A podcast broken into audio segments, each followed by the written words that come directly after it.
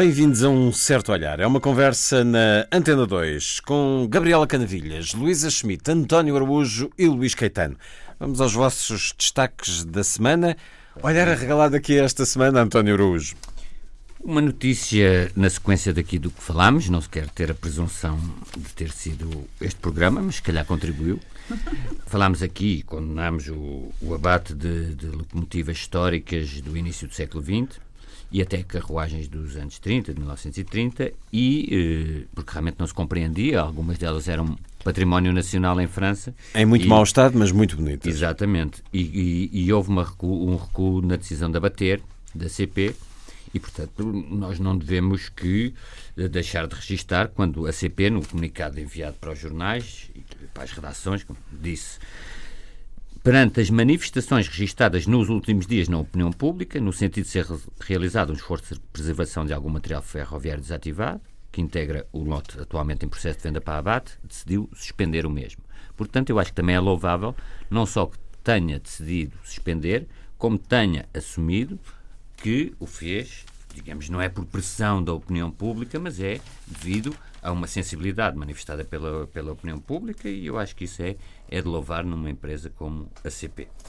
Também outra notícia mais longínqua, mas que passou se calhar aqui um pouco despercebida, e é estranho que tenha passado despercebida, porque é, mu é muito numerosa o que eu vou falar. São um milhão e meio de pinguins que foram descobertos na Antártida. É muito pinguim. Os pinguins não votam nem são espectadores. É muito pinguim e só foram descobertos devido a drones, eh, algoritmos, satélites da NASA, que encontrou aquela que já é considerada uma das maiores colónias de pinguins de Adélia, seja lá isso que for, do mundo. Duas boas notícias de cá e de lá longe.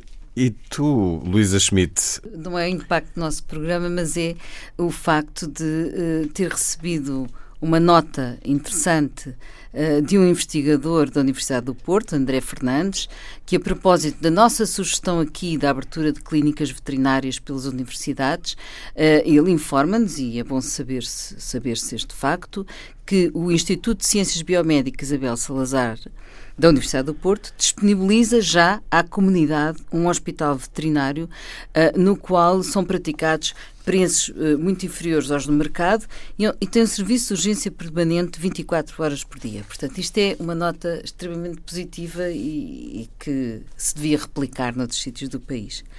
Outra, outra, outra nota positiva vai para o, o prémio eh, Terre de Femme, sobre, que, é, que é promovido pela Fundação Yves Rocher e que um, permeia hum, projetos, mulheres que estejam a, a desenvolver projetos de sustentabilidade em vários sítios do mundo. E, eh, no caso português, eles promovem este, este concurso em, em, vários sítios do mundo, mas no caso português um, ganhou uma, ganharam duas pessoas, uma que foi a vencedora principal, uh, que se chama Estrela Matilde e que trabalha na Ilha do Príncipe, em São Tomé, na maravilhosa Ilha do Príncipe, uh, ganhou com o projeto Cooperativa de Valorização de Resíduos, Mudar o Mundo, uma ilha de cada vez. E este projeto é um projeto que aproveita uh, tudo, é extremamente interessante, não só uh, visa a transformação dos resíduos orgânicos em, uh, que são produzidos na ilha para composto para a agricultura, ali ainda há muita, há muita agricultura familiar e outra, como também a produção de joias através da reciclagem de todo o género de vidros. E, de facto, como ela é designer, consegue peças absolutamente extraordinárias. E esta cooperativa, além disso, ainda tem outra dimensão, que é põe, põe as mulheres não é por ser a Semana das Mulheres, não, mas, não. do Dia das Mulheres, mas de facto põe, põe várias mulheres a trabalhar.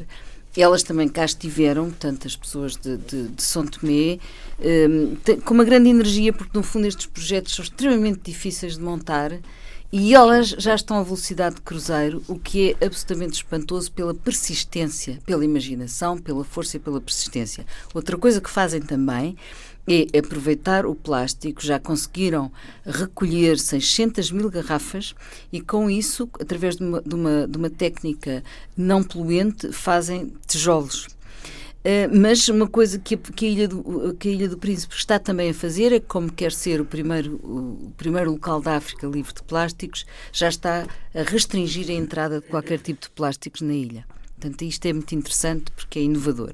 A segunda pessoa que ganhou, que é Cristiana, chama-se Cristiana Costa, um, teve uma menção especial, tem uma hum, ganhou com o projeto NAS, NAS quer dizer esperança em turco, vai recolher todos os restos, é da Covilhã, portanto trabalha, ela não é da Covilhã, ela é de Lisboa, mas foi para a Covilhã e, e, na Covilhã, que é um sítio, como nós sabemos, onde há uma grande tradição de têxteis, um, ela vai recolher os restos das fábricas, portanto, os restos do linho, os restos do algodão, o resto das fazendas, e com isso cria, sendo designer também, cria moda e cria uh, peças absolutamente únicas e com estilo uh, moderno, mas ao mesmo mas simultaneamente ético, consciente e responsável. Portanto, temos aqui uma, algo que é um exemplo de comércio justo.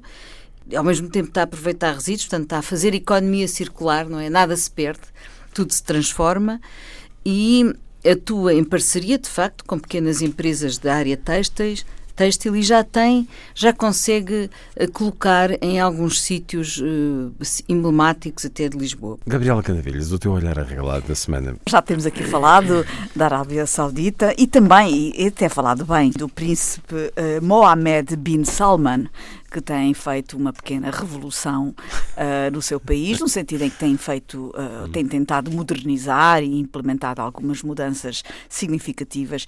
Aos poucos, uh, digamos assim, esta ideia de que as mulheres finalmente já podem conduzir é uma grande revolução no século XXI. Para 2120 as coisas estarão equilibradas. Bom, e um desses esforços tem sido a liberalização da indústria de entretenimento. Tanto é que a Arábia Saudita está a ter, neste momento, pela primeira vez um surto de uh, concertos pop hum. coisa que nunca não tinha tido antes, e uh, os jovens e as pessoas uh, normais que gostam de, de, deste tipo de entretenimento costumavam e costumam uh, recorrer aos países na fronteira para poder dançar e, e, assistir a concertos pop. E então, neste momento, já há uma oferta interessante de concertos pop, e o último dos quais, que foi anunciado agora recentemente, o convite diz que é estritamente estritamente proibido dançar durante o concerto. Ou seja, aos poucos, a Arábia Saudita, por via de Mohammed bin Salman, está a aproximar-se de conceitos europeus, está a promover os, os concertos pop, porque não? Embora com cuidado. Uh, chama a atenção que, sim, venham assistir ao concerto, mas atenção, não podem dançar. É, apesar de tudo, um sinal positivo. O seu sobrolho franzido à semana que passou, António Araújo. Continua a haver uma grande confusão sobre as regras para as árvores em Lisboa. Há um, um regulamento que foi aprovado na Assembleia Municipal em, em julho de 2017, que é muito diferente daquele que tinha sido aprovado na Câmara dois anos antes. Isso pode ser normal, porque teve que baixar as comissões do ambiente e da descentralização da própria Assembleia, mas o que é facto é que não, eh, não há uma voz unívoca na, na, Câmara de Lisboa em relação a esta matéria. Recentemente houve um embater de um autocarro turístico numa árvore da Avenida da Liberdade e a Câmara disse que, que passava a ser da sua responsabilidade. É preciso nós temos consciência que no eixo entre o Marquês de Pombal e entre Campos a gestão das árvores é feita por quatro juntas e, portanto, isto torna-se um bocadinho ingovernável. Mas uh, Sá Fernandes e o vice-presidente uh, Eduardo Cordeiro disseram que a transferência de, de, de competências já tinha acontecido uh, para, para, para as juntas. Parece que sim, mas há aqui qual será o poder que a, que a, que a Câmara vai, vai ter nisto tudo? É muito, muito complexo. Outra questão também mais de fora, mas que, que, que, é muito preocupante, acho que talvez não tenhamos falado muito dela aqui, se calhar merece, é a aprovação, já, já referimos aqui uma vez, mas é a onda revisionista que está a tomar o, o, a governação da Polónia e, sobretudo, foi, surgiu a primeira acusação com base numa lei que proíbe mencionar campos polacos. Campos de concentração polacos. Chama-se campos polacos. Porque realmente a Varsóvia diz que não existem campos polacos. Bem, os campos eram na Polónia, é só isso que se quer dizer. Mas enfim, já que a Polónia foi dos países que mais sofreu durante a ocupação, é verdade que realmente dos grupos com mais mortes a seguir aos judeus e que manteve um governo no exílio, também em outros países, mas enfim, e que tem mais pessoas distinguidas pelo centro de Yad Vashem, etc. Mas o que é facto é que quer Israel, quer os Estados Unidos condenaram muito esta proposta de lei do esta lei que já está em, em hum. vigor do governo polaco pelos riscos do seu revisionismo e que ficam patentes com o facto do primeiro-ministro polaco ter dito que também houve crimes de judeus contra judeus. Claro que sim, isso é, é um facto que, que houve questões muito complexas e, e, que nós sabemos. Até houve um filme, O Filho de Saúl, como se sabe, que falava da atividade do Sonderkommando, etc. Mas nada disso, então se, se a Polónia está a defender-se contra uh, aquilo que considera ser uma injustiça, não é como a reescrita da história que vai, digamos, procurando uma equivalência de culpas que vai uh, ultrapassar isto. Uh, e, portanto, é muito mais do que um preciosismo linguístico. Muito, Há uma muito, tendência muito ideológica aí a querer apagar isso, algo porque passado. É, esta ação judicial foi intentada contra um site de um, de um jornal argentino, uhum. página uhum. 12. Isto é algo que pode de, eh, ter efeitos não apenas na Polónia, mas se só tivesse na Polónia já de si era grave.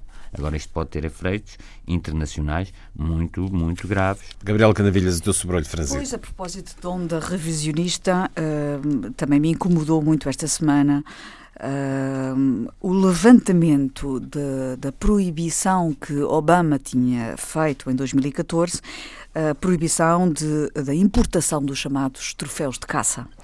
Uh, essa proibição abarcava os troféus de, de, presas, de orelhas, de caudas de paquidermos, de elefantes, de rinocerontes, de hipopótamos, tudo a caça uh, do Zimbábue, da Zâmbia, para uh, evitar não só a continuação da caça nesses países, como também dissuadir, digamos assim, a continuação dessa atividade. E esta semana a administração Trump fez reverter essa lei e, através de uma nota oficial, levantou essa proibição. E, portanto, até aumentou a lista de animais e de países que podem uh, proceder a essa importação. E isto, evidentemente, tem foros de gravidade, até porque pode estimular novamente este tipo de atividade. Esta é uma, uma nota negativa no plano internacional. No plano nacional, gostava aqui de chamar a atenção para uma entrevista muito infeliz da diretora regional de cultura do Centro, a doutora Celeste Amaro, eh, que eh, dá uma entrevista a propósito de um outro assunto eh, e tem o mau gosto de elogiar a programação do grupo de teatro Leirena, de Leiria, não porque não seja um grupo de teatro interessante, porque é, naturalmente. Mas porque não mas incomodam. Porque, por incrível que pareça, eu estou a abrir aspas, não me pediram dinheiro. Ainda por cima na área do teatro, foi algo que me tocou bastante. Uh, é uma lição como um grupo de teatro profissional se dedica de corpo e alma ao seu trabalho e vive sem pedir dinheiro, não incomoda a administração central. Uh, isto não acontece no, em Lisboa nem no resto do país e estes uh, preferem estar a trabalhar na programação em vez de estarem sentados ao computador a tratar de processos de Ehm, de, de, de, candidaturas a apoio ao Estado. Estas são declarações inaceitáveis por parte de uma diretora regional de cultura que tem como missão dar uh, seguimento às políticas de Estado e as políticas de Estado e do Governo são uh, muito claras no que respeita à, à obrigação do Estado de apoiar as companhias de teatro e de apoiar a produção cultural. Portanto, parece-me que é uma nota extremamente negativa que uh, não pode ficar em branco e eu quero aqui deixar que a minha posição é absolutamente contra esta atitude. Eu acho que os políticos deviam fazer um seguro de vida político cada vez que vão dar uma entrevista. O teu sobrolho franzido da semana, Luísa Schmidt. Bom, mais uma vez os impactos das alterações climáticas e, e desta vez atingindo dramaticamente o litoral e particularmente o Algarve. Uh, o tornado que ocorreu mostra bem que existem vulnerabilidades extremas na nossa zona costeira. Uh, o mar sapou as bases das falésias e muitas caíram. O problema que aconteceu em Valdelobo há uns anos atrás, um, porque, em que, por causa da ruína das falésias, uh, sobre as quais as casas estavam erradamente construídas, uh, tive, elas caíram, tiveram que ser demolidas, e agora está a reaparecer em vários outros sítios, não é? No, no, no, sobretudo nos sítios onde um, estão as zonas mais ocupadas do Algarve.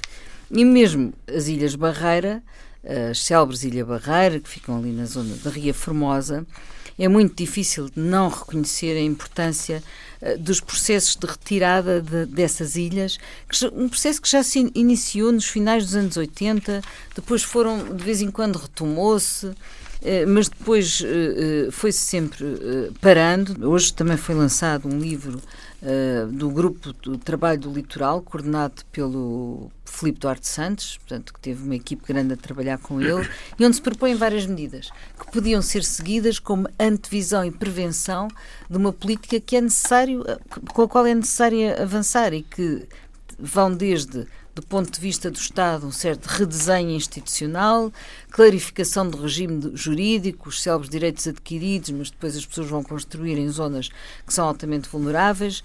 Eh, também o redesenho do modelo de gestão.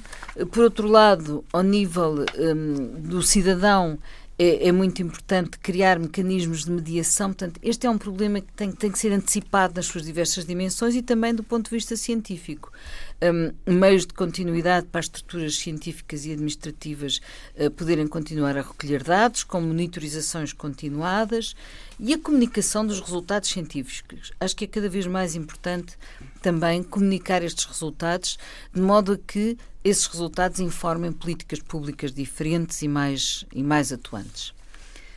Uma nota também, como um assunto completamente diferente, a, contratação de Pedro Passos Coelho como professor catedrático convidado uh, e que, independentemente das histórias que ele tenha para contar, e tem com certeza muitas, um, eu lamento este facto uh, pelo sinal que isso representa para a universidade a que pertenço, que é a Universidade de Lisboa, e sobretudo por duas razões. Uh, primeiro, porque esta maneira de convidar ex-titulares de cargos políticos para a universidade tem, tem uma figura já criada, mas que é na, no regime de conferencista, faria todo o sentido convidar Pedro Passos Coelho, como outros, para ser conferencista e para dar eh, módulos, enfim, ser conferencista, seminários, é? seminários faz, faz todo sentido, e não, não uma posição tão estruturante do ensino como professor catedrático convidado as carreiras das universidades tornaram-se muito mais exigentes e deveriam se ter tornado também muito mais autónomas das considerações político-partidárias. E nós estamos, estamos longe, na Europa, de ser caso único, uh, acontece em vários outros países, mas na verdade isso não significa uh, que uh, não lamentemos que esse facto tenha ocorrido entre nós. Quero ouvir a vossa opinião, dizer que no final desta sexta-feira a Associação de Estudantes do Instituto de Ciências Sociais e Políticas se demarcou de um abaixo-assinado que correu esta semana contra a admissão de Passos Coelho enquanto professor eh, convidado. Houve alguns textos fortes e aguerridos na imprensa, presumo que nas redes sociais também. Levanta-vos algumas questões. António Araújo, esta contratação de Pedro Passos Coelho? O facto de ele dar aulas não, não levanta questões nenhumas. Eu creio que não foi um aluno brilhante na licenciatura. Não há dúvida que uh, ser primeiro-ministro durante quatro anos e meio uh, significa adquirir, adquirir um capital de conhecimento da máquina da administração pública. É indubitável que há a aquisição do conhecimento privilegiado, mesmo na relação com a Europa e na relação com as instituições europeias, e foi Isso no quadro e foi no quadro uh, até da Troika, no quadro uh, muito específico em que houve até parâmetros uh, anormais de relacionamento institucional com instâncias internacionais específicas na área da economia. Portanto, eu admito que tenha uh, algo uh, para partilhar. Uh, agora, o quadro, ou melhor, a designação e a equiparação a catedrático parece-me extraordinário. O abaixo-assinado contestava a competência, a competência do ex-primeiro-ministro para dar aulas de administração pública a alunos de mestrado e de doutoramento, quando ele próprio não possui estes títulos académicos? Parece-me exagerado, uh, uh, sobretudo o título que lhe é uh, otorgado. É agora, parece-me que ele pode e deve fazê-lo no quadro de seminários, a mesmo a, a, alunos de doutoramento. Sim, isso não tem importância. E, há muitos que fazem, não é e, é isso E é do causa. interesse de universidades poder beneficiar daquilo que ele tem a partilhar. Portanto, eu acho que não se deve atirar as pedras todas não, não, relativamente a, a esta carreira docente. Agora, parece-me é que uh, começou demasiado alto e acho que uh, durante o período em que ele pudesse partilhar esse seu conhecimento, podia muito bem fazer um doutoramento, porque tem conhecimento suficiente para fazer o doutoramento. E falo-ia certamente com muita facilidade. Agora há aqui um ponto que é preciso dizer. Há, as universidades estão cheias de professores convidados que não têm doutoramento. São pessoas... Embaixadores, não sei o quê, etc. Cuja... Agora, durante tanto isso houve e não se levantou problemas, estás não, a perceber? Mas não são catedráticos convidados. Não é não, uma posição tão... Professores... Mas a quem é reconhecido um papel e uma, mas e uma capacidade... no mesmo título uh, que o Pedro Um reconhecimento cultural e, e, enfim, de grande cultura e de... Há até pessoas, por exemplo, como o Benjamin Pereira, que nem sequer têm Nenhum, nenhum estudo e, no entanto, foi-lhe reconhecido esse, essa, essa cátedra, porque de facto é uma pessoa então... que deu então- provas na sua vida eh, de grande cultura e de grande profundidade científica. Não, o que eu São quero dizer é que este caso não é o primeiro. Não, mas eu disse que nem é o primeiro, nem, nem e acontece Mas tu és noutros, contra que e a sinecura existe. Pereira... Não, não, sou completamente a favor disso. Sou então, completamente então, mas, a favor. Mas ele não é conferencista, o Benjamin Pereira. Mas o Benjamin Pereira tem um respaldo e tem uma, uma, uma vida toda dedicada à ciência e à investigação. E, aí não é bem já... a mesma coisa, não é? Não é bem a mesma coisa. Estás a fazer uma avaliação qualitativa dos conhecimentos a fazer sobre, sobre a questão. Não, não, sobre, sobre esta figura do professor catedrático convidado. Eh, dizendo, em dois eu. pontos de vista, porque eh, eu julgo que as titulares de cargos políticos não, não devem ser conferencistas, mas não ter estas carreiras eh, que no fundo são estruturantes e a própria exigência da carreira universitária tem que ser mais tem que ser autónoma das considerações político-partidárias. Isso eu concordo, mas não é só com as considerações político-partidárias, é eh, tens também embaixadores ou militares, coisas de género, que são convidados. Isso acho, pois, isso Mas eu não percebo é, que tu possas achar bem os, os, embaixadores e tudo, esses também não deram provas da, na sua. Depende dos embaixadores. Posso meter aqui, posso é, meter é, é uma conversa. duas, ou há um regime mais corporativo que só podem dar aulas. Já não é política. António, sabe qual é a minha As opinião? pessoas que têm doutoramento e pronto. E os outros são todos conferencistas. Já acho bem, o, o, o ex-ministro Paulo Portas dá aulas na Universidade Nova, creio que em Economia e Gestão, e com grande apreço dos alunos. Uh, Portanto, António, ou tem o grau e Fizeste um inquérito aos alunos? Fizeste um inquérito aos alunos? Não, estou a dizer, é, ele dá e, pelos vistos, funciona, segundo disseram os, os diretores da, da Nova. O não sei é, há dezenas de pessoas que não têm o grau. E ou não admitimos para ninguém. Não, não, não. António, só perseguir basicamente tem a ver com o perfil de Pedro Passos Coelho. Isto é, eh, o Pedro Passos Coelho que nós conhecemos e que o país conhece, uh, independentemente da eficácia dele como Primeiro-Ministro, é uma personalidade a quem os portugueses, mais atentos a esta matéria, uh, nunca encontraram uma consistência intelectual e cultural não, mas eu de grande por dizer monta, que ele não foi um aluno de grande monta. Eu e, comecei portanto, por dizer que ele não foi um aluno se, brilhante. Se tratasse de um político que, independentemente da sua eficácia como político, uh, se fosse alguém com um, uma grande uh, consistência cultural, mas, que fosse perceba, um Gabriela, intelectual... Se já estamos a entrar em florestas de... Não, mas, porque o que estamos, mas isso é o outro não reconhecemos. Isso é determinante para a reação pública à sua, à sua uh, escolha para este cargo. Foi este o, o, o, a razão fundamental da reação pública. O facto de Pedro Passos Coelho não ser reconhecidamente alguém com quem se possa conversar sobre literatura, com quem se possa conversar sobre arte, com quem se possa conversar sobre qualquer coisa, ou até sobre política internacional, até sobre política internacional, geopolítica, é, é, porque tem-se sempre, e sempre se teve, enquanto ele foi Primeiro-Ministro, e eu estive sempre nos debates na, no, no, Parlamento, sempre se teve a noção de uma limitação. Mas com o Paulo Portas pode falar visão. de literatura, de cinema, Ora, de arte bem, geopolítica. Por isso e é que, pode e o outro muito não bem, pode. por isso é que nós nunca duvidamos que o Paulo Portas Está a ver pudesse... a floresta em que entramos. Não, não estou, não é floresta, porque nós temos capacidade de ajuizar a esse nível. Nunca ninguém duvidou da capacidade do Paulo Portas ter uma abertura intelectual que o diferencie do, do, do Pedro Passos Coelho. Mas também não é professor catedrático. Não sei, eu, eu, é. a questão não, não é tanto. Convidado, Ou se admite que convidado. os professores eh, só podem ser que é pessoas com, é uma- com doutoramento, um ou então os outros vão todos para Não, o professor catedrático é, é, uma, é uma figura, o professor catedrático convidado, mas é, mas é de facto uma, uma questão, é uma posição estruturante. É aí que eu acho que as coisas vão. Portanto, é isso que eu lamento. Nuno Garoupa utilizou uma expressão curiosa. Professor de Direito e Economia comparou o ISCSP a uma espécie de estoril académico dos exilados da política. Há também depois estas marcas das próprias instituições que hum, podem ou não eh, ganhar com isso. Seguimos olhando as eleições italianas da última semana. Ora, parece que há dois mil e poucos anos um italiano disse sobre este lugar que Portugal ocupa agora que aqui existia um povo que não se governava nem se deixava governar.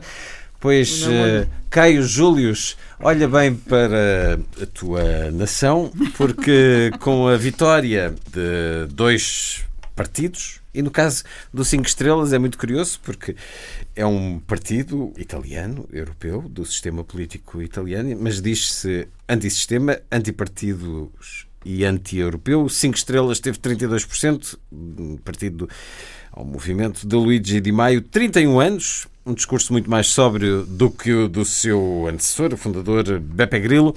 Tivemos também o crescimento da Liga Norte de Matteo Salvini com 17%, os dois juntos mais de metade dos votos, mais de 50%. Um deles terá que ser eh, a locomotiva de uma coligação governamental. Depois, o Partido Democrático em queda com 18%.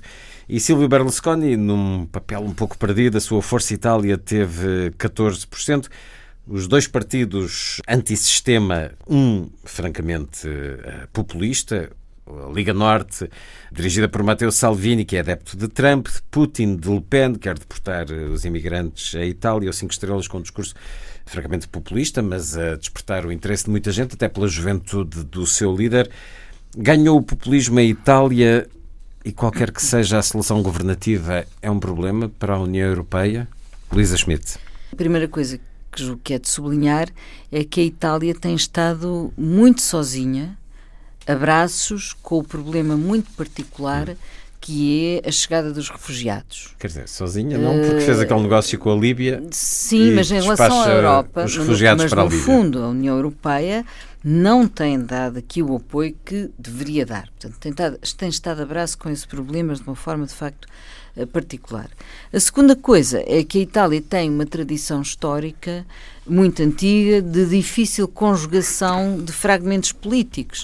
Portanto, desde sempre, há muito tempo que tem governos minoritários, eh, porque as regiões não querem perder eh, poder relativamente às outras, as indústrias são mais fortes de um lado, quer dizer, se ninguém ganhar, às vezes há a sensação que se ninguém ganhar também ninguém perde, quer dizer, porque tem um sistema político adaptado a esta incerteza, não é? tem uma tradição, como eu dizia, de regionalização que contrabalança e ou, melhor, que ajuda a diminuir o efeito negativo eh, de- desta dispersão, não é?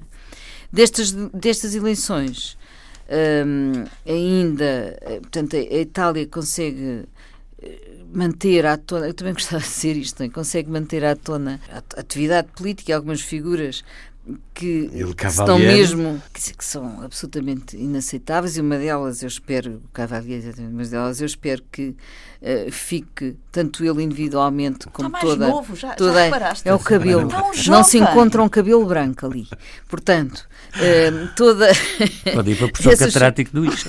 Pode ir. Eu ensinava alguma Professor de coisa. italiano, eh, estava Ensinar italiano. experiência como primeiro-ministro. Mas, portanto, espero que E pode eh, falar com tanto ele de ele, e Tanto- cultura, geopolítica. tanto ele individualmente, como toda a ideia política eh, que ele transporta consigo, fique definitivamente aposentada, apesar da falta de cabelos brancos. Não é? Vamos ver. Hum, Vamos ver se não será um peão ainda interessante nesta luta agora para uma coligação capaz de se aguentar uns tempos. O teu olhar sobre o que se está a passar no belo país Itália. Ora bem, eu acho que a boa notícia das eleições foi que isto foi o princípio do desaparecimento e da queda e do fim político do Berlusconi. Hum. Uh, eu acho que esta é a boa, a boa notícia. O facto de Berlusconi ter ficado em terceiro lugar uh, é uh, algo que. Bem, ao fim de quantas eleições já ganhas, não é? Sim, mas repara, ele volta. Três, três governos, pelo menos, de, de, de, voltar, de voltar ao plano, ao plano, aos palcos políticos e de repente fica em terceiro lugar. Isto, depois de ter sido primeiro-ministro há tanto tempo, é uma excelente notícia. Provavelmente não se mete noutra. Portanto, é a grande boa notícia é o princípio do desaparecimento Isso, do Berlusconi, comparativamente apesar aqui com os outros das senhores... operações plásticas e apesar dos implantes de cabelo e apesar daquilo tudo. É o mundo contemporâneo. Exatamente. Agora, há um artigo uh, do público muito bem escrito pelo José Pedro Teixeira Fernandes que eu recomendo a quem está a ouvir a procurar, recupera a história da, da, da construção da Itália e a forma como todo, todos as repúblicas, desde, enfim, desde o princípio, e, e demonstra como hoje a Itália, eh, tal como nós a conhecemos, é o resultado de uma conjugação de, de, de, de cidades-estado, como sabemos, não é? Mas, sobretudo, de culturas muito diferentes. E, hum. portanto, é um, são muitos países dentro de um país e essas várias diferenças de, de, de povos e de gentes e de mentalidades estão também um pouco na origem uh, destas eleições sucessivas e de votações tão dispares, porque, de facto, só é, é muita gente diferente a votar uh, e muita gente diferente a pensar de, de maneira diferente. E, uh, na verdade, uh, estas eleições em particular são também, como dizia a Luísa, assim, também o reflexo deste último ano em que a Itália se viu confrontada com a crise da migração, mas também mais um exemplo do, do euroceticismo que está a atacar a Europa e mais um caso de cansaço dos partidos tradicionais. E, portanto, mais uma Sim. vez, os partidos tradicionais uh, apanharam uh, pela medida grande uh, e subiram os partidos que, de alguma maneira, voltam costas à, à, àquilo que são os, os, paradigmas habituais. Se pensarmos bem, no, no Norte, que é a zona rica de Itália, a zona que produz riqueza, ganhou a Liga, muito mais à direita, e a zona do Sul uh, onde são os mais uh, desalentados com o futuro, os que têm menos esperança, os que têm menos rumo uh, e que já não acreditam na Europa e que estão à procura de alternativas que ainda não estão pré-figuradas, ganhou o 5 estrelas e, portanto, o que vai muito mais ao encontro dessa, desse, desse perfil. E, e, ao centro, então, ficou o, o, o Partido, o Partido Democrático, que, uh, apesar de se dizer que foi um descalabro, não foi assim um descalabro tão grande, 19%, 18, ou 18,7% também, enfim. Sim, não, é recuperável. é recuperável. É, uh, mas como tu dizias, há aqui um facto, de facto, a era dos blocos centrais parece ter passado um pouco, não é? Sim. O que não significa que tenha passado à história era dos valores sociais e socialistas, esse não, mas de facto dos blocos centrais, nota-se em vários sim, países sim, sim, da Europa uh, o que isso está a acontecer. Não é? Claro, os partidos sociais-democratas e socialistas vão ter que encontrar de facto um novo, um caminho, novo caminho, e vão ter que, sobretudo, que assegurar que as bandeiras sociais, as bandeiras políticas que, uh, que, que, foram as deles, não sejam tomadas por partidos uh, populistas, uh, quer de extrema esquerda, quer de extrema. Sobretudo, já não existe extrema esquerda, são todos de liberais ou de extrema direita. Uh, e, e, assegurar que essas bandeiras continuam sobre a alçada dos princípios humanistas e, uh, e não deixar fugir, sobretudo, esses princípios. Mas agora não queria estar na pele do senhor Sérgio Mattarella, o presidente de Itália, que, ao que tudo indica, é um homem muito decente e muito respeitado. Ainda e ele bem. é que vai ter que desembrulhar esta bota e bota condiz com a Itália, não é? e com perdigota. Uh, António, isto, apesar de tudo, não provoca grandes convulsões, tendo em conta a estabilidade em França e na Alemanha agora, com o governo de coligação dos dois principais partidos. A Itália acaba por mostrar aqui que não tem assim tanto peso em termos do equilíbrio europeu, ou não é bem assim? Não, isso é um bocado verdade, mas isso é um bocado verdade. E até também chama a atenção uma crónica muito importante do Jorge Almeida Fernandes, que esta, que esta hum, semana, aliás, lançou um, um livro, de crónicas no, no público, com a chancela do jornal. Exatamente, e, e, como sempre com uma grande clarividência, Mas aqui há aqui vários fenómenos na, na questão das eleições italianas. O primeiro é que realmente o Partido Democrático não teve um resultado tão desastroso, 18,7%. Eu acho que foi talvez um bocadinho de. É isto que distingue os líderes clássicos, de, se calhar, destes novos líderes mais irrequietos e populistas. Esta demissão um bocadinho abrupta do Matteo Renzi foi talvez precipitada, porque Exatamente. ele poderia ter um papel importante aqui, e é isto que distingue do Luigi Di Maio, do, do Matteo Salvini e, e, até do próprio Berlusconi, que são, e dos Trumps, como costuma dizer, que são gente que tem um, um, não se demite numa cola, tem cola. Exatamente, o Berlusconi é um caso. Eu, eu não estou tão ciente como a Gabriela nesta certidão de óbito ao, ao Silvio Berlusconi, porque ele pode desempenhar aqui um papel importante.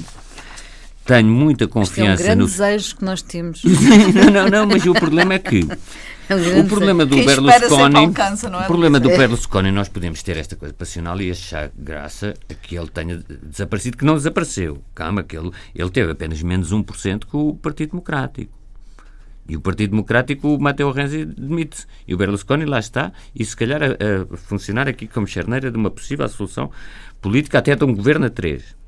Da Liga, dos cinco estrelas e até do. É, eu acho muito improvável, mas. Sim, e nós confiamos muito no, no, presidente Sérgio Mattarella, realmente é uma pessoa de Sim. uma grande dignidade, como confiamos muito em presidentes anteriores, Bertini, etc. Mas os poderes que o presidente tem, face a uma situação extremamente complexa, são muito. Eh, limitados. São muito complicados e muito limitados, não é? Porque realmente a Liga teve uma, um, um aumento vertiginoso, passou de 4% para para 17, não é? Nas eleições de, de, de, agora de 4 de março. O 5 Estrelas, como se adivinhava também, teve um, os 32% de votos. O Berlusconi não ficou propriamente muito bem, mas não está mal. E o, e o que é perigoso é que o Movimento 5 Estrelas tinha uma rejeição de qualquer tipo de, de coligações. Mas Luigi Di Maio já vai dizer que isto talvez possa a coisa possa não ser não ser assim. Agora, para termos presente, e por isso não vale a pena festejar muito, porque Berlusconi ainda gozámos com aquele lado bufo e picaresco. O, o, o Salvini, o Matteo Salvini, é um homem, um ex-comunista, que aderiu muito cedo aos ideais da extrema-direita. Aos 20 anos, este homem já era vereador de Milão, a sua cidade natal. E é um homem que ainda há pouco fez um, um, um comício com a Bíblia na mão e com o terço e, e a dizer que ia ser o Duce quando ele é extremamente crítico do Papa Francisco, e não por acaso, a Conferência Episcopal Italiana de Roma alertou os italianos, já antes das eleições, contra as promessas descabidas, de dizer não acreditem em milagres. Pois bem, o que é que este homem propõe? Propõe deportar mais de 600 mil imigrantes, garantir umas reformas mínimas de mil euros para todos os idosos e estabelecer uma flat tax, uma taxa igual para todos, de 15%. É uma medida que, se fosse aplicada, esta flat tax faria quintuplicar a dívida pública italiana, que já é a segunda maior da Europa, a seguir à Grécia. Sendo que na Grécia temos uma solução política em que o Siriza, que veio da esquerda, está agora eh, eh, associado aos nacionalistas do ANEL. Mas enfim, eu tive há pouco tempo em Itália, talvez explique um pouco estes 32% e estes eh, apelos ou estes fenómenos que até se podem dizer protofascistas, não é? Porque ele faz as mesmas promessas do Mussolini. Lembram-se todos a histórica promessa de Mussolini de pôr os comboios italianos a chegar a horas e chegavam a horas os comboios. Mas se nós estivermos em. E a Luísa aflorou um bocado isso. Eh, é, é, é, a Europa não foi muito solidária com a Itália e agora a Europa está a pagar Sim. esta falta de solidariedade, como sempre acontece quando há falta de solidariedade. E, e, as crises europeias decorrem sempre de, antempadamente, os funâmbulos da Europa, como se viu na Primeira Guerra, não, não perceberam o que estava em causa. Bolonha, hoje, à noite, quando eu digo à noite, a partir das seis da tarde, no inverno, é uma cidade em que não se pode entrar no centro. Eu acho que contei isso quando cá cheguei, em que o centro é perigoso, que está cheio de, de jovens imigrantes que estão a pedir e então ameaçador. E, portanto, as pessoas não estão, uh, fogem do centro de Bolonha. Eu estive lá e isso posso testemunhar. E era importante ver quem é que foram os votantes aqui na, na, na Liga, numa pessoa que, em que, que promete deportar 600 mil eh, imigrantes. Porque realmente a Itália está com um problema de imigração. Vejam, por exemplo, na Úmbria, que é uma zona de esquerda, já obrigam os imigrantes a trabalhar, a comunidade da Úmbria, a trabalhar na limpeza dos jardins públicos, etc., sem pagar um tostão. Porquê? Porque é a única forma de, de tentar integrar e contentar um bocadinho contentar o, o eleitorado que, Eles servem para alguma coisa, um bocado Claro, porque o eleitorado não toleraria uma coisa de género. Pois, os, claro. Todos os estereótipos, e, e, até não são só estereótipos, também algumas coisas de realidade, criminalidade, etc., viriam ao de cima. Este vai ser o grande Portanto, uma, um governo de esquerda, um governo comunal de esquerda, está a impor, e bem, na minha opinião, aos eh, refugiados aos imigrantes que trabalham na limpeza de jardins públicos sem lhes pagar nada. E é esse, e portanto estamos a, isso, isso é a esquerda que faz isso. Agora imagina o que é que fará a extrema-direita. Esse é o caldo de cultura explosivo que ditou este resultado, se bem que a Itália, como sempre, sempre teve uma genial capacidade de lidar com situações próximas da ingovernabilidade. Mas esta em si é particularmente difícil e a lição que vai ser para a Europa é muito muito grave, não é? Mais uma vez, pode-se dizer que estamos a depositar a Gabriela talvez um bocadinho cética, mas nós temos que nos agarrar um bocadinho ao Macron, porque ainda é um, um foco de alguma esperança, não é? Eu gostava só aqui de assinalar, uh, porque acho curioso Uh, a saída do Pepe Grillo do, do Movimento 5 Estrelas, a substituição por este Luigi Di Maio, não é comum Nós, um partido nascer em volta de uma figura, porque o, o partido nasceu Sim, só claro. em volta daquela figura. A figura por ser, uh, enfim, fora do normal e, e, e, ser um palhaço, não é?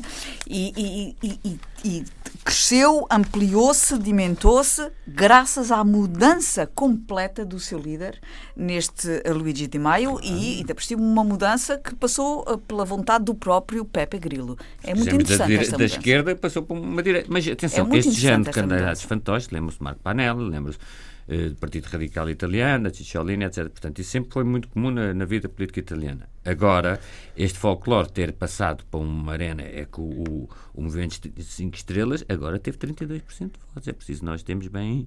Vamos provavelmente encará-lo como Primeiro-Ministro de Itália. Agora, como é que o Matteo Renzi... Eu acho que foi de uma irresponsabilidade tremenda. E eu acho que, quando se fala também nos sonâmbulos, também o demissionismo numa hora como esta foi muito, muito Sim, grave. Muita responsabilidade. Muito grave. Dele.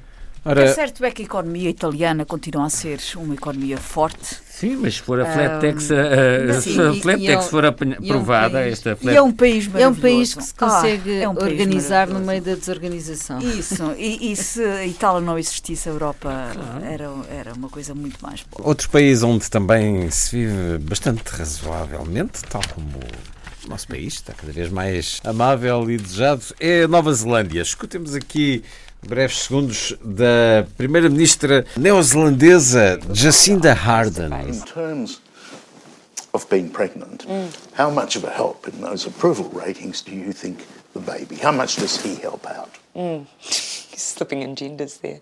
no, I'm just trying to trick you into telling us what you know and you haven't told anyone. No, I haven't told anyone. Um, I thought that it would be detrimental. Yeah. Really? Mm. Yeah, I did. Isto porque numa semana em que o Dia da Mulher teve uma força e uma voz como se calhar não víamos há uns anos. Apelei a olharmos estas crónicas que regularmente se podem ler no Expresso. A Vida de Saltos Altos, de Paula Cosme Pinto. São crónicas muito estimulantes e na última semana ela perguntava se uma primeira-ministra ser atraente e estar grávida é relevante. Cita o programa 60 Minutos, versão Austrália. Jornalistas portugueses façam também uns 60 minutos, que a versão americana é um dos melhores programas eh, que o jornalismo tem para apresentar. Já conheci muitos primeiros ministros, mas nunca um tão novo, poucos tão espertos e nenhum tão atraente. A descrição é feita pelo programa 60 Minutos na sua versão Austrália e refere-se a Jacinda a primeira-ministra da Nova Zelândia, que também não foi poupada nesta entrevista ou nesta longa reportagem a questões sobre a sua gravidez. Ela está há quatro meses no cargo, com 70% da população a manifestar-se satisfeita com a sua liderança. Tem 37 anos e o jornalista pergunta-lhe muito sobre mas quando é que nasce a criança? Porque querem fazer contas se ela terá sido gerada durante a campanha eleitoral. A primeira-ministra neozelandesa vai chutando para canto, não vale a pena entrar neste tipo de detalhes. Mas o jornalista continua a bater no tema, perguntando-lhe se é possível ter um bebê, ser mãe e fazer o trabalho de primeira-ministra. mas vai perguntar isso, curiosamente, ao vice-primeiro-ministro, Winston Peters, que vai ficar à frente do governo durante a licença de maternidade da primeira-ministra. Ora, se ela fosse um homem, pergunta-nos Paulo Cosme Pinto, se fosse um pai, ver o filho nascer durante um mandato, seria isto assim tão questionado, tão inquirido, tão tema? Gabriela Canavilhas, qual é a tua opinião? Eu tenho imensa opinião sobre isso, mas eu queria ouvir primeiro a opinião do António, ah, por é? ser homem, sim.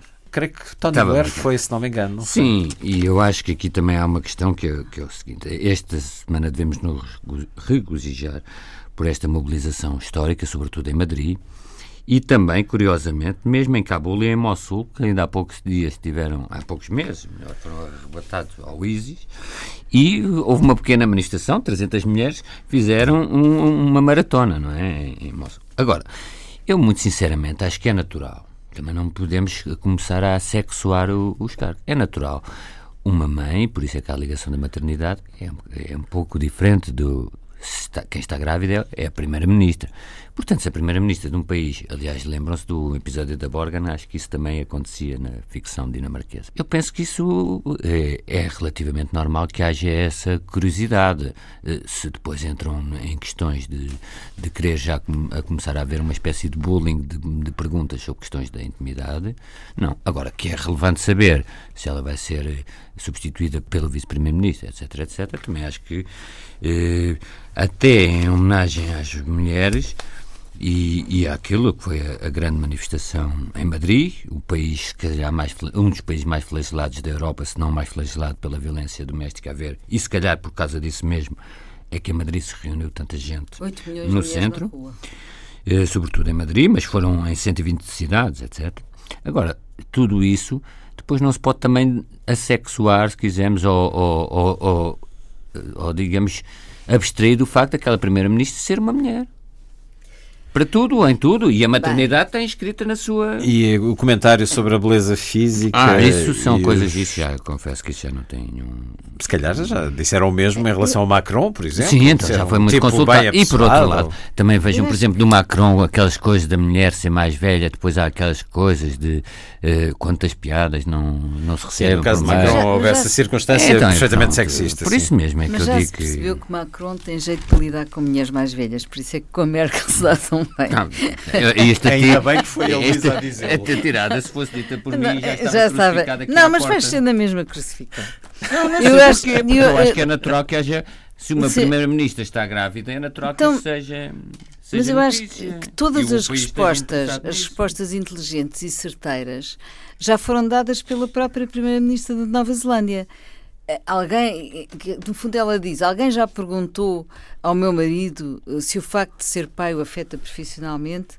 Uh, há muito tempo, mas espera, há muito tempo que também já se tornou inaceitável perguntar a uma mulher quando, por exemplo, se faz uma entrevista para, um trabalho, as mulheres ainda são os únicos seres humanos com capacidade de gestar, de gestar os, Mas gestação essa, essa pergunta filhos, é? É, um, é, ilegal. Se vai ou não, não é? tê-los, não é? É uma pergunta ilegal. Mas, é uma pergunta ilegal. Mas ela é primeira-ministra, o marido não é. Espera, ela, ela deu, quando deixar de ser primeira-ministra, vai dar aulas no Ela deu, ela deu, tu, ela deu, ela deu outra resposta inteligente. É Estão a perguntar isso como se eu fosse a primeira mulher que tem filhos e ao mesmo tempo trabalha dizer, e acho isto uma resposta também bastante inteligente. Eu acho que ela está, está, a dar um exemplo absolutamente fantástico de firmeza, de dignidade e, e de valores. E, e, e, não quero sequer imaginar o que, seria, por exemplo, a tradução em termos masculinos de, de, do mesmo género de perguntas. Perguntar, por exemplo, um, agora vou ser um bocado. Perguntar, por exemplo, a um homem uma coisa deste estilo. Eh, então, desde que a sua mulher o deixou, eh, consegue dar despacho aos seus, aos seus documentos? Uma coisa deste género. Ou então, eh, olha, ser negligente como pai acha que é vale o resultado. É Deixa-me assim, acabar. Acha que vale, vale o resultado que está a obter no seu desempenho profissional? Quer dizer, Mas este não tipo estamos de a falar coisas. disso por ela ser Primeira-Ministra. Se é que se ela fosse uma trabalhadora ou uma operária. o Não, é marido dela ela é pode ter uma profissão muito Se responsável ela e fosse ser uma operária da Não, Nova Zelândia, meus amigos, E e não estamos a falar disso, e só estamos a discutir isto se aqui hoje, porque qual- ela é Primeira-Ministra. Quanto tempo mas é a ausência de maternidade de uma primeira-ministra na, Nova É, Zelândia? Será o, tempo que ela quiser, certamente. Significa que pode os ser eleitores, menos ou quando. Não se elege, ela é esta senhora para primeira-ministra, tem que saber que durante X meses ela não vai gerir o país, não é? Vai gerar Vai. uma criança. Gerar uma criança e Não, vai- vai- vai ter licença de maternidade? Algumas, algumas- Pode encontrar-se com o seu vice-primeiro-ministro, primeiro-ministro em exercício e eh, deliberar assuntos. Pronto, Eu mas acho que ela desculpa ter respondeu muito continua. Não, já, já disse, já Mas disse o que tinha a do dizer. sexismo Quer que dizer, havia também na Thatcher, o Dennis Thatcher, já falei disso até acho que foi num programa recente. O Dennis Thatcher era sempre apare- apresentado como um, um indivíduo fraco, até nos filmes do James Bond e tudo, como um, um indivíduo sujeito à, à vontade da dama de ferro. Portanto, Bom, não há Bem, dúvida nunca- que a empatia, ninguém- ah, Sim. a empatia, ah, ah, o Luís perguntou relativamente à aparência. Evidentemente que na política hoje em dia, não é só hoje em dia, há muito tempo que assim é. Isto ah, talvez até tenha ah, começado nos Estados Unidos, não sei, ah, na era Kennedy ou até antes, não sei.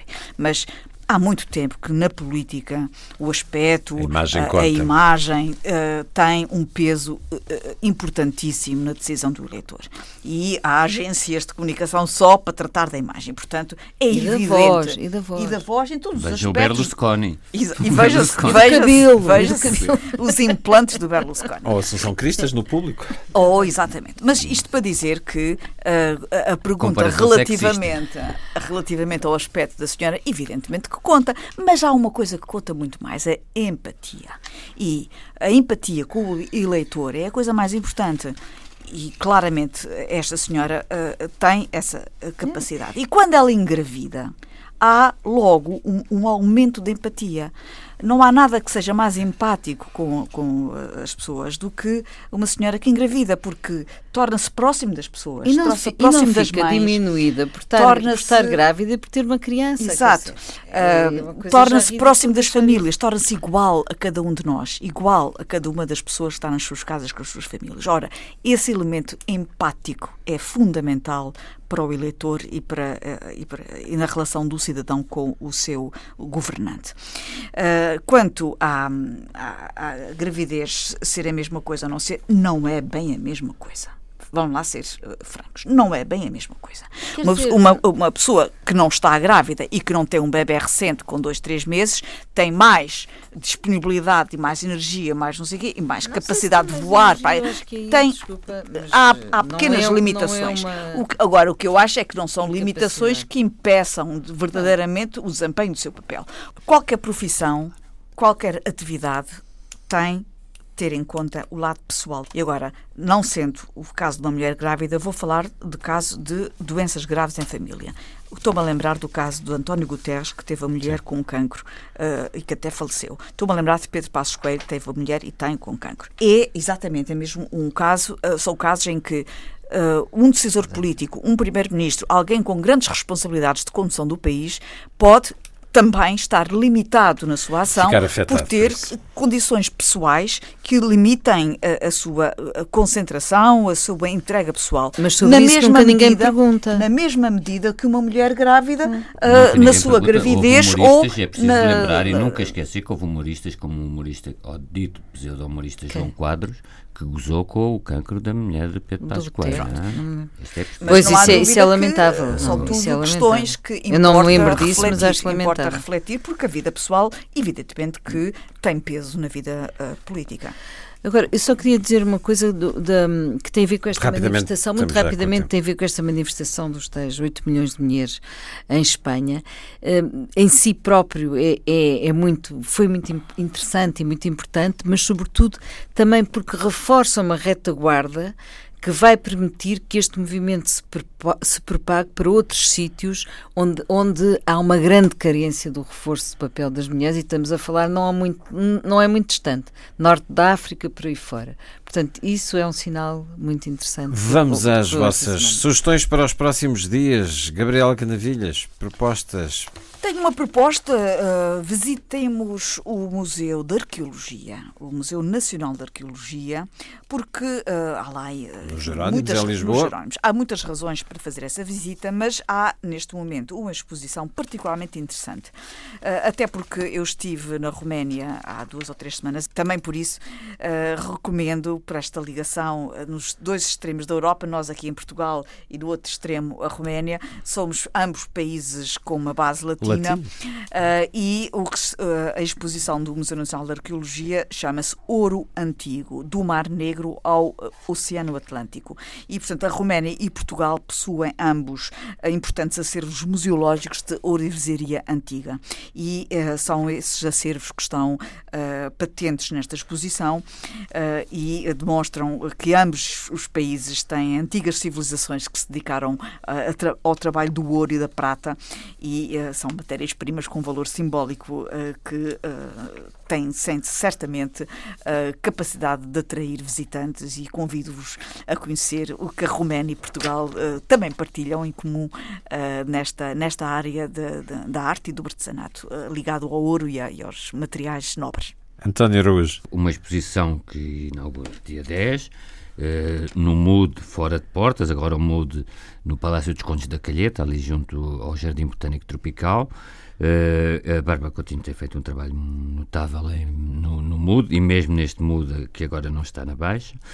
Uh, tanto mar, uh, é fluxos transatlânticos do design. Já esteve uma exposição de design sul-americano e muito brasileiro também no mesmo local. Este agora é, se quisermos, uma exposição que vai procurar no, no âmbito do design do, dos dois países, com curadoria, portanto, partilhada e conjunta de, de, por Portugal, Bárbara Coutinho, por Brasil, Adélia Borges. Recomendo também uma exposição extraordinária que está no Museu Bordal Pinheiro, 150 peças de faiança.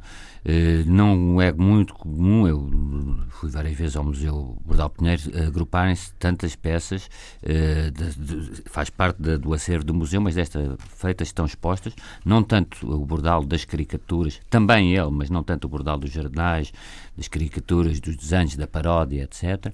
Muito mais o bordal ceramista, e é uma exposição notável pela sua diversidade e pela sua riqueza. Luísa Schmidt.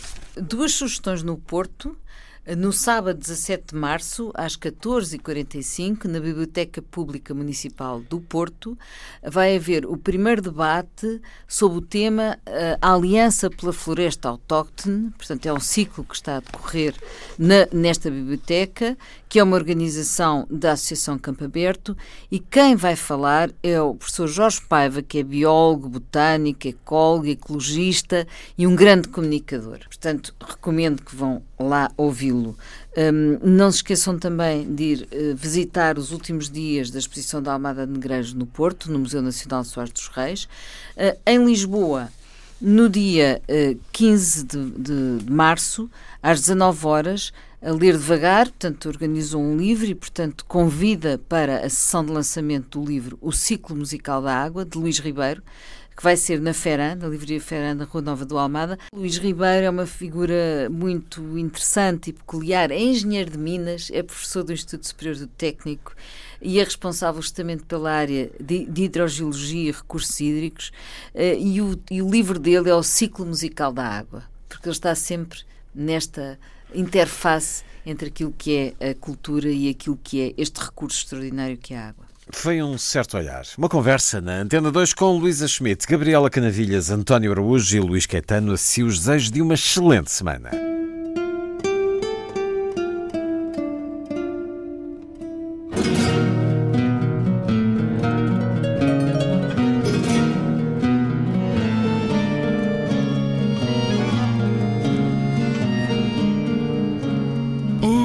Certo olhar.